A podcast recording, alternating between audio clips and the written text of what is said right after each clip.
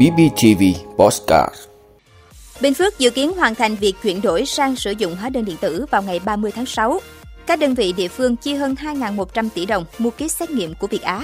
Quan chức Bộ Ngoại giao Mỹ sẽ thăm Việt Nam từ ngày 10 đến ngày 13 tháng 6. Hậu Giang thay đổi thời gian tổ chức hội nghị xúc tiến đầu tư năm 2022 cảnh báo làn sóng mới của dịch COVID-19. Đó là những thông tin sẽ có trong 5 phút sáng nay ngày 10 tháng 6 của BPTV. Mời quý vị cùng theo dõi. Thưa quý vị, Cục Thuế tỉnh cho biết tính đến ngày 31 tháng 5 năm 2022, toàn tỉnh đã thực hiện chuyển đổi được 5.671 trên 6.099 doanh nghiệp, hộ và cá nhân kinh doanh đang sử dụng các hình thức hóa đơn cũ, chuyển sang sử dụng hóa đơn điện tử theo định dạng mới của Nghị định số 123-2020, đạt 93%, vượt 3% so với chỉ tiêu kế hoạch đề ra là 90% và làm tiền đề cho việc hoàn thành 100% vào ngày 30 tháng 6 năm 2022. Để có được kết quả này, Cục Thuế tỉnh đã tham mưu Ủy ban Nhân dân tỉnh thành lập ban chỉ đạo và tổ triển khai của tỉnh, thành lập trung tâm điều hành tại Cục Thuế tỉnh và 6 tổ triển khai áp dụng hóa đơn điện tử tại các chi cục thuế huyện, khu vực. Bên cạnh đó, ngành thuế đã ưu tiên tập trung nhân lực làm thêm cả ngày nghỉ thứ Bảy và Chủ nhật, phát động thi đua trong toàn ngành, quyết tâm hoàn thành nhiệm vụ được giao, với mục tiêu đến ngày 1 tháng 7 năm 2022, toàn bộ người nộp thuế đều phải sử dụng hóa đơn điện tử theo quy định của Luật Quản lý thuế số 38, Nghị định số 123 ngày 19 tháng 10 năm 2020 của Chính phủ, quy định về hóa đơn chứng từ và thông tư số 78/2021 ngày 17 tháng 9 năm 2021 của Bộ Tài chính. Thưa quý vị, theo kiểm toán nhà nước, có 30 trên 32 địa phương được kiểm toán đã mua kit xét nghiệm COVID-19 từ công ty cổ phần công nghệ Việt Á với giá trị là 2.161,6 tỷ đồng qua hình thức mua hàng trực tiếp hoặc qua đơn vị trung gian phân phối. 30 trên 32 địa phương được kiểm toán mua kit xét nghiệm của Việt Á, gồm Hà Nội mua trị giá hơn 41 tỷ đồng, Bắc Ninh gần 30 tỷ đồng, Vĩnh Phúc hơn 64 tỷ đồng, Nghệ An gần 29 tỷ đồng, Hà Tĩnh gần 9 tỷ đồng, Đà Nẵng hơn 275 tỷ đồng, Quảng Nam 126 triệu đồng, Thành phố Hồ Chí Minh hơn 33 tỷ đồng, Bình Dương gần 93 tỷ đồng, Long An hơn 38 tỷ đồng, Tây Ninh hơn 13 tỷ đồng, Kiên Giang hơn 2,7 tỷ đồng, Hậu Giang hơn 12 tỷ đồng, Cần Thơ gần 22 tỷ đồng, Hải Dương hơn 166 tỷ đồng. Chỉ hai tỉnh trong các địa phương được kiểm toán không mua kit test của Việt Á là Bà Rịa Vũng Tàu và Bình Thuận. Tổng nguồn lực đã huy động cho công tác phòng chống dịch theo báo cáo của các bộ, cơ quan trung ương, địa phương là 376.200 tỷ đồng, gồm 130.500 tỷ đồng từ nguồn ngân sách nhà nước, 11.400 tỷ đồng từ nguồn viện trợ nước ngoài. Đây là con số quy đổi từ 69 triệu liều vaccine ngoại giao đã tiếp nhận tiến tới ngày 31 tháng 12 năm 2021, 140.500 tỷ đồng từ nguồn thực hiện các chính sách hỗ trợ, 93.600 tỷ đồng từ nguồn huy động khác. Theo kiểm toán nhà nước, nguồn lực toàn xã hội, trong đó chủ chủ đạo là từ nhà nước, đã cơ bản đáp ứng yêu cầu cấp bách trong phòng chống dịch COVID-19. Về việc quản lý và sử dụng kit xét nghiệm, Kiểm toán nhà nước cho biết các bộ ngành địa phương được kiểm toán trong giai đoạn 2020-2021 đã thực hiện mua sắm sinh phẩm, hóa chất và 58 triệu 716.805 kit xét nghiệm, sinh phẩm xét nghiệm PCR với tổng giá trị 7.973 tỷ đồng.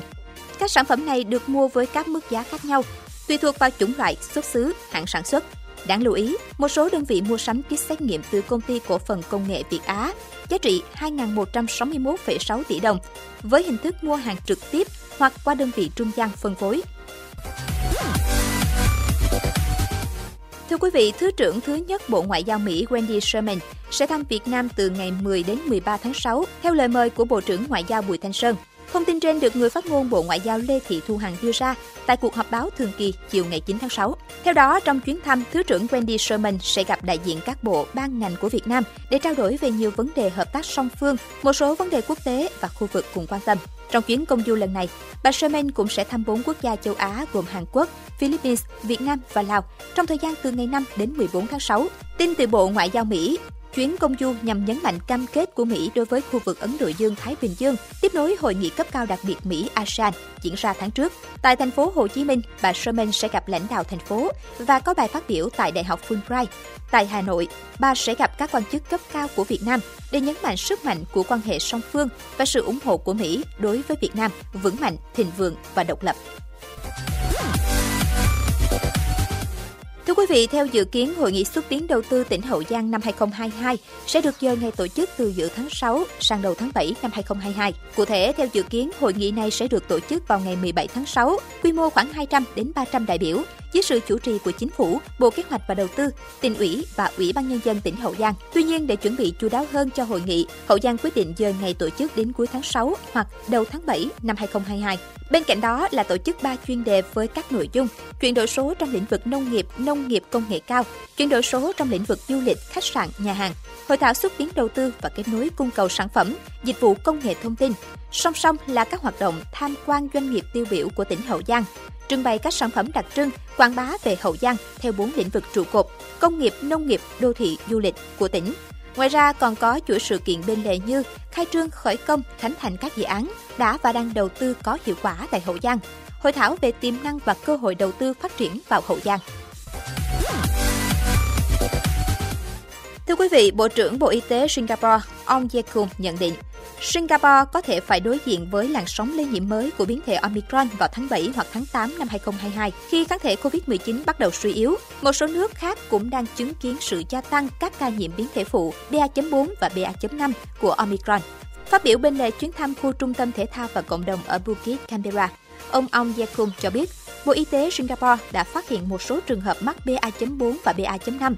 Tuy nhiên, số người mắc hai biến thể phụ này hiện thấp hơn số người mắc BA.2. Nguyên nhân gây ra 99% các trường hợp mắc COVID-19 tại Singapore vào tháng 4. Đó là do hầu hết người dân Singapore đều có kháng thể rất cao vì đã được tiêm phòng hoặc đã mắc COVID-19. Tuy nhiên, khi kháng thể của người dân bắt đầu suy yếu, các ca nhiễm BA.4 và BA.5 có thể tăng lên vào tháng 7 hoặc tháng 8. Dù đây chỉ mới là dự báo,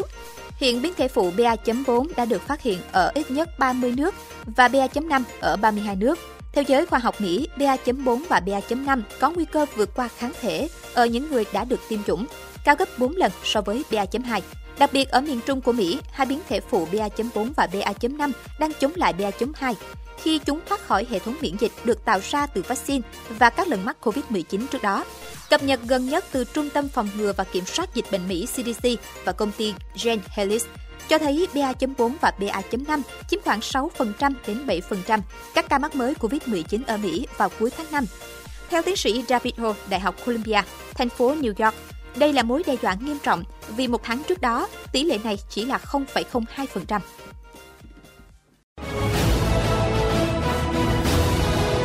Vị đã luôn ủng hộ các chương trình của Đài Phát thanh truyền hình và báo Bình Phước. Nếu có nhu cầu đăng thông tin quảng cáo ra vặt, quý khách hàng vui lòng liên hệ phòng dịch vụ quảng cáo phát hành số điện thoại 02713 887065. BBTV vì bạn mỗi ngày.